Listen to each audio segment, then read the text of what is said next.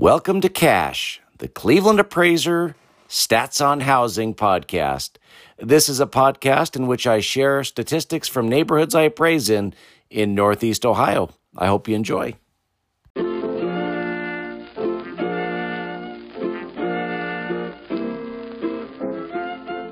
Today is September 23rd, 2020. I'm appraising a property within the city of Munroe Falls.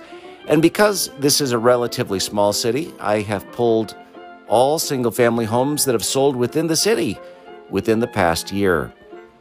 Based upon the information that I looked at, there's 0.7 months of inventory. That's less than one month of inventory on the market. So there's a obviously a shortage of inventory, and for that reason, home prices are appreciating at a rate of 3.5% annually. The average price per square foot in this neighborhood is $121.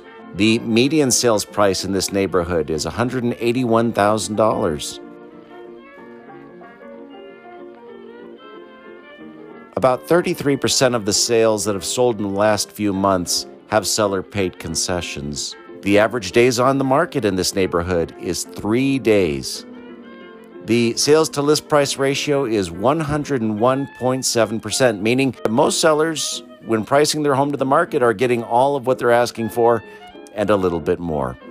Well, that gives you a little bit of information in this area of Munroe Falls. Have a great day.